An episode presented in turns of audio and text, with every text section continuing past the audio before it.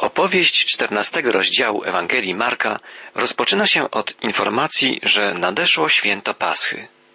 Jezus od kilku dni przebywał już w Jerozolimie. Czytamy, a po dwóch dniach była Pascha i święto prześników. I arcykapłani oraz uczeni w piśmie szukali sposobu, jakby go podstępem pojmać i zabić. Mówili jednak, tylko nie w święto, aby nie było rozruchów między ludem. Obowiązkiem każdego dorosłego Żyda mieszkającego w obrębie 25 kilometrów od Jerozolimy było przybycie do stolicy na Paschę. Ale Izraelici schodzili się ze znacznie większych odległości. Każdy Żyd miał ambicję, żeby przynajmniej raz w życiu spożyć w Jerozolimie posiłek paschalny. Dlatego z każdego kraju na świecie przybywali tutaj tak tłumnie pielgrzymi. Podczas Paschy wszystkie miejsca w Jerozolimie były zajęte. Miasto nie mogło pomieścić wielkich rzesz, to też noclegi dla pielgrzymów ofiarowywały również dwie wioski leżące poza Jerozolimą Betania oraz Betwagę. W dziełach żydowskiego historyka Józefa Flawiusza znajdujemy fragment dający wyobrażenie o ilości przybywających do miasta pielgrzymów. Flawiusz pisze, że gubernator Palestyny około 65 roku naszej ery miał trudności z przekonaniem Nerona o wielkim znaczeniu religii żydowskiej. Żeby wywrzeć na Cezarza wrażenie, poprosił najwyższego kapłana o dokonanie spisu zabitych baranków podczas jednego ze świąt Paschy. Liczba ta wynosiła 265 tysięcy. Biorąc pod uwagę, że według prawa jeden baranek powinien przypadać na grupę dziesięciu ludzi, wynika stąd, że ogółem musiało w Jerozolimie przebywać blisko trzy miliony pielgrzymów.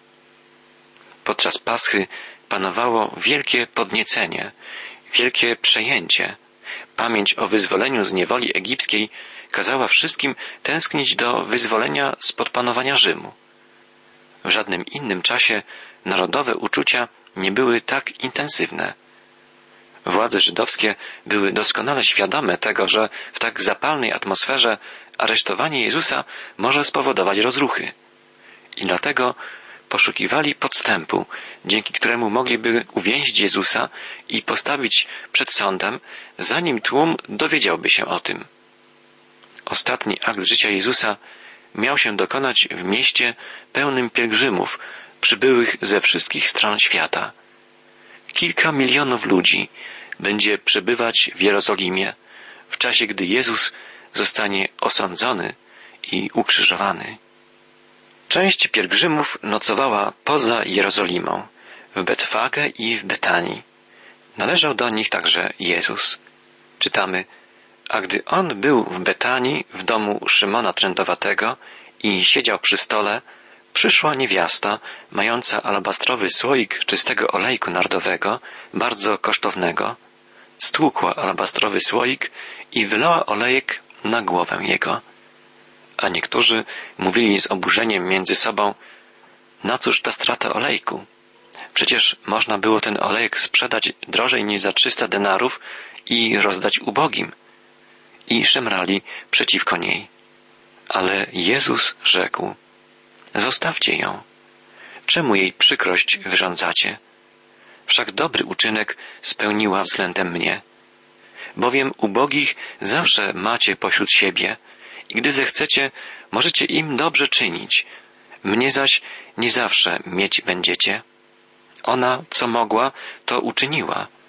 Uprzedziła namaszczenie ciała mego na pogrzeb. Zaprawdę powiadam wam, Gdziekolwiek na całym świecie będzie zwiastowana Ewangelia, będą opowiadać na jej pamiątkę i o tym, co ona uczyniła. W tamtym czasie w Palestynie ludzie nie siedzieli przy jedzeniu. Spoczywali na niskich kanapach w pozycji półleżącej, opierając się na lewym łokciu i posługując się prawą ręką przy spożywaniu pokarmu. Zatem owa kobieta podeszła do leżącego Jezusa trzymając alabastrową fiolkę z olejkiem. Należało do zwyczaju wylanie kilku kropel perfum na gościa, gdy przybywał on do domu lub gdy spożywał posiłek. Ta fiolka, ten słoik, zawierał nart, bardzo kosztowny olejek, aromatyczny olejek wytwarzany z rzadkiej rośliny pochodzącej z dalekich Indii. Owa kobieta nie wylała kilku kropel na głowę Jezusa, ale rozbiła fiolkę i namaściła Jezusa całą jej zawartością. Kobieta mogła postąpić w ten sposób z kilku powodów. Na wschodzie panował zwyczaj, że kielich, z którego pił wybitny gość lub cudzoziemiec, był rozbijany, dlatego by nigdy nie dotknęła go ręka osoby mniej dostojnej. Być może kobieta ta właśnie to miała na myśli. Ale jest jedna rzecz, z której ona nie zdawała sobie sprawy, a którą my dzisiaj dostrzegamy. I dostrzegł ją także Jezus. Zwyczajem wschodu zmarły najpierw był kąpany, a potem namaszczany olejkiem. Naczynie, w którym znajdował się olejek, było rozbijane, a potuczone kawałki składano do grobu wraz z ciałem zmarłego. Chociaż owa kobieta nie to miała na myśli, postąpiła dokładnie tak, jak nakazywał czynić ów zwyczaj. Jej czyn wywołał krytykę ze strony kilku obecnych osób. Fiolka nardu warta była ponad 300 denarów, a denar, moneta rzymska, równała się w tamtych czasach zapłacie za jeden dzień pracy. Zatem fiolka z olejkiem miała wartość równą zapłacie za 300 dni pracy, a więc za cały rok pracy. Dla niektórych czyn tej kobiety był skandalicznym marnotrawstwem. Te pieniądze można przecież było rozdać ubogim. Ale Jezus wszystko właściwie zrozumiał. Powiedział, biednym możecie zawsze pomagać, ale dla mnie niedługo nic nie będziecie mogli uczynić. To, co się stało, powiedział, jest jakby namaszczeniem mojego ciała przed złożeniem do grobu. To wydarzenie ukazuje nam działanie miłości. Jezus powiedział, że to, co zrobiła kobieta, było rzeczą miłą. W języku greckim istnieją dwa słowa na określenie tego, co dobre. Jedno brzmi agatos i opisuje rzecz dobrą w sensie moralnym. Drugie słowo to kalos. Opisuje ono rzecz, która nie tylko jest dobra, ale i miła. Owocem miłości są nie tylko czyny dobre, ale również czyny miłe. Z pewnością powinny one być udziałem chrześcijan. Jeśli miłość jest prawdziwa, musi zawsze zawierać w sobie pewną dozę rozrzutności. Miłość nie kalkuluje dokładnie wszystkich za i przeciw. Nie zastanawia się, jak niewiele w swej skromności może dać. Gdyby mogła dać z siebie wszystko, co ma, gdyby mogła ofiarować cały świat, i tak taki dar wciąż byłby dla niej za mały. W miłości tkwi chęć oddania, która nie pozwala liczyć się z kosztami. Miłość potrafi dostrzec istnienie czynów, których dokonanie możliwe jest tylko raz w życiu. Jedna z tragedii naszego życia polega na tym, że chociaż czasem jesteśmy skłonni do zrobienia czegoś pięknego i wspaniałego, to jednak tego nie robimy. Może dlatego, że jesteśmy zbyt nieśmiali, albo że czujemy się niezręcznie. Być może po chwili namysłu decydujemy się obrać drogę wskazaną przez rozwagę i zdrowy rozsądek. Dzieje się tak w najprostszych sprawach. Na przykład impuls do wysłania listu z podziękowaniami, czy myśl, żeby powiedzieć komuś o naszej miłości, wyrazić mu naszą wdzięczność, albo impuls do dania komuś prezentu lub do powiedzenia czegoś szczególnie miłego. Tragedia tkwi w tym, że taki impuls bardzo często bywa zduszony w zarodku. Nasz świat stałby się znacznie milszy, gdyby było więcej takich ludzi jak owa kobieta, która działała pod wpływem impulsu miłości. Pomyślmy, jak bardzo ten odruch miłości musiał podnieść na duchu Jezusa, który wiedział, że wkrótce będzie musiał umrzeć. Może jakiś nasz drobny gest miłości podniesie kogoś, kto bardzo potrzebuje otuchy, pomocy. Opis namaszczenia w Betanii sąsiaduje w Ewangelii Marka z krótką, ale jakże wymowną informacją o zdradzie Judasza. Czytamy, a Judasz Iskariot, jeden z dwunastu, poszedł do arcykapłanów, aby im go wydać. A oni, gdy to usłyszeli, uradowali się i obiecali dać mu pieniądze. I szukał sposobności, jakby go wydać. Jakiż to wielki kontrast czyn miłości kobiety z Betanii i okropna zdrada Judasza. Co nim powodowało? Chciwość, ambicja, zazdrość. Jedno jest oczywiste, na pewno nie miłość. Arcykapłani ucieszyli się, bo teraz będą mogli pojmać Jezusa z dala od tłumów. Tymczasem wszyscy przygotowują się do nadchodzącej Paschy. A w pierwszy dzień prześników kiedy zabijali baranka wielkanocnego, zapytali go uczniowie jego, gdzie chcesz, abyśmy poszli i przygotowali ci wieczerzę paschalną? I posłał dwóch uczniów swoich i rzekł im, idźcie do miasta i spotka się z wami człowiek niosący dzban wody.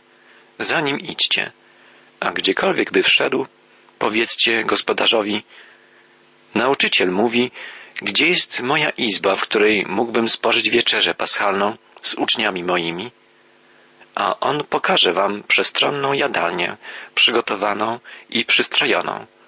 Tam nam przygotujcie. I odeszli uczniowie i przyszli do miasta i znaleźli, jak im powiedział, i przygotowali wieczerzę paschalną. Wciąż widzimy, jak Pan Jezus niczego nie pozostawiał na ostatnią chwilę. I tak jak znacznie wcześniej przygotował źrebie na swój wjazd do Jerozolimy, tak teraz czytamy o tym, jak wszystkie sprawy organizacyjne ustalił wcześniej. Uczniowie Jezusa chcieli wiedzieć, gdzie będą jedli posiłek paschalny. Wtedy Jezus wysłał do Jerozolimy dwóch swoich uczniów, aby odszukali człowieka niosącego gliniany dzbanek z wodą. Był to już wcześniej umówiony znak. Noszenie dzbanów z wodą stanowiło zajęcie dla kobiet. Mężczyzna z banem na ramieniu wyróżniał się z tłumu, podobnie jak dzisiaj wyróżniałby się mężczyzna na przykład z torebką damską. Jezus nie zostawił spraw na ostatnią chwilę. Znacznie wcześniej zorganizował miejsce ostatniego spotkania z uczniami. Domy żydowskie posiadały górne pokoje. Górny pokój używano do różnych celów.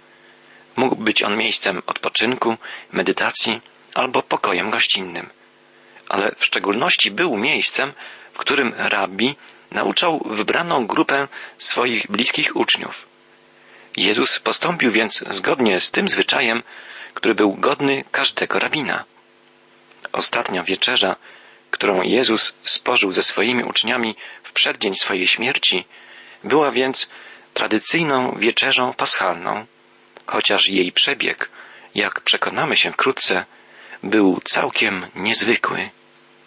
Spójrzmy, jak rozpoczęła się wieczerza paschalna Jezusa i jego uczniów. A gdy nastał wieczór, przybył z dwunastoma. I gdy siedzieli i jedli, rzekł Jezus, Zaprawdę powiadam wam, że jeden z was, który jest ze mną, wyda mnie. Poczęli się smucić i mówić jeden po drugim, chyba nie ja. A on im odpowiedział, jeden z dwunastu, ten, który macza ze mną w jednej misie. Syn człowieczy wprawdzie odchodzi, jak o nim napisano, ale biada owemu człowiekowi, przez którego syn człowieczy będzie wydany. Lepiej by było, gdyby się nie narodził ów człowiek. Powyższy fragment jest bardzo poruszający. Przez cały czas w umyśle Jezusa tkwiły słowa z Psalmu 41.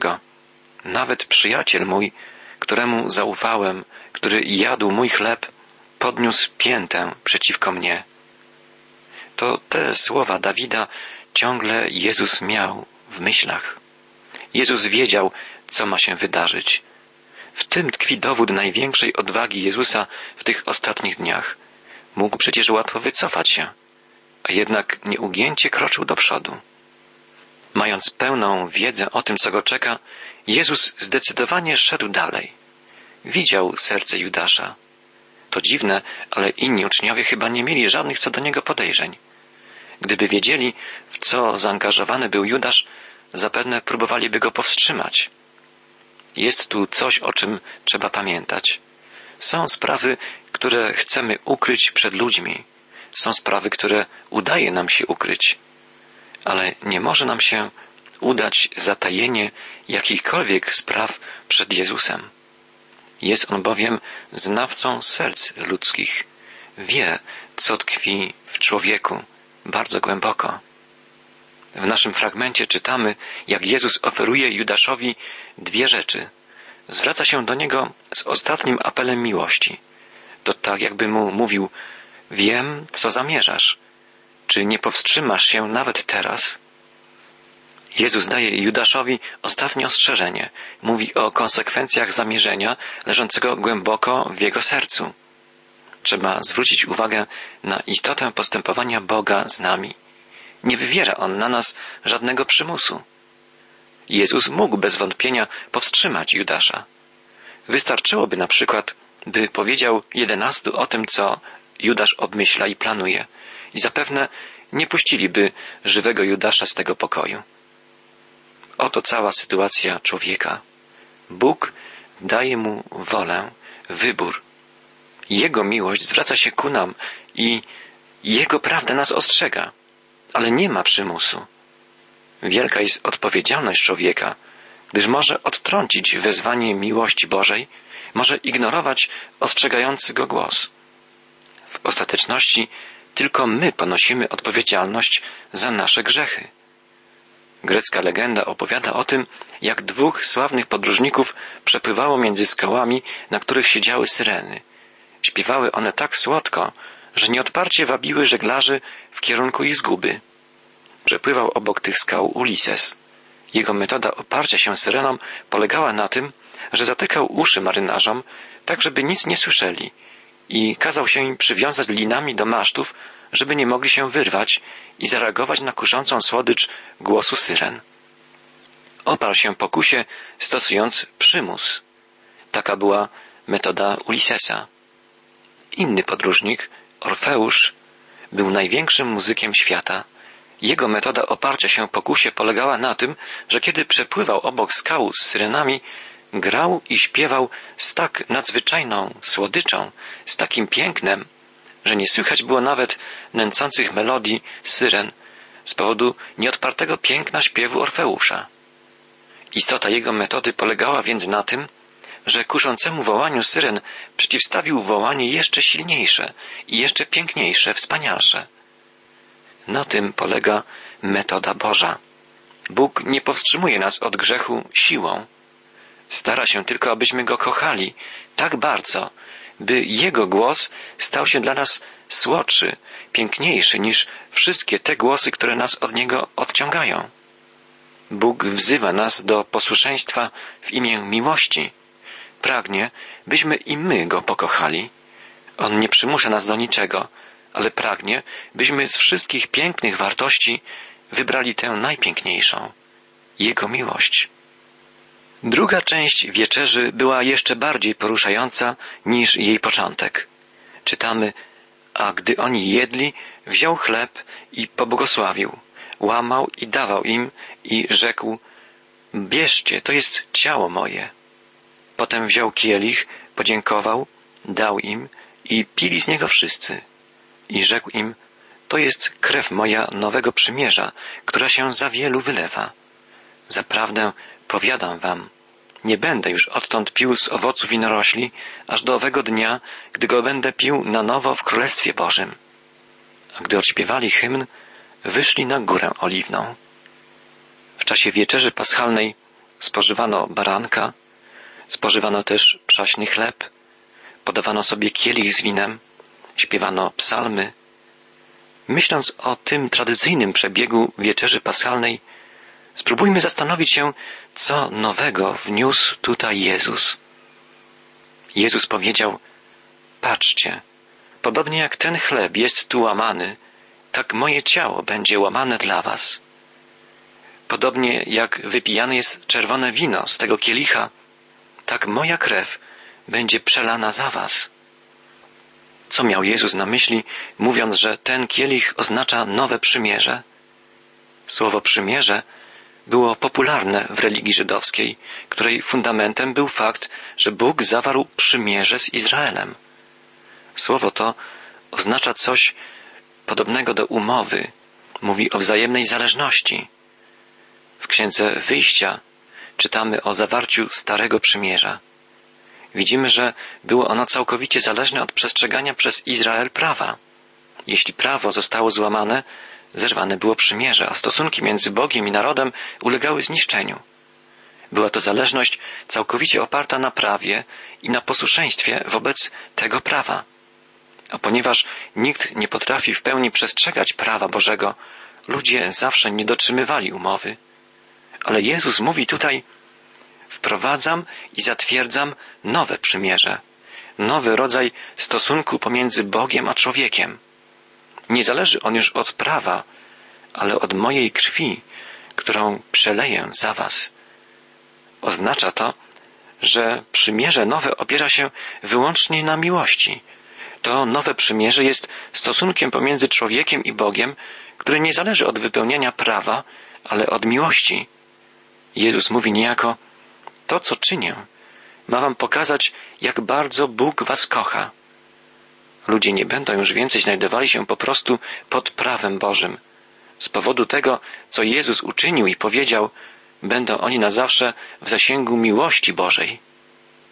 I to jest najbardziej istotne znaczenie słów Jezusa, wypowiedzianych w czasie ostatniej wieczerzy. To przypominamy sobie za każdym razem, gdy przystępujemy do stołu Pańskiego. Bóg tak nas umiłował, że posłał swego Syna, aby złożył On w ofierze za nas swoje ciało, aby przelał za nas swoją krew. Jezus wiedział, że musi umrzeć, wiedział, że czeka go krzyż, ale nie zawahał się, żeby pójść i zapłacić cenę za moje i Twoje grzechy, abyśmy mogli doświadczyć cudownej łaski i miłości Bożej.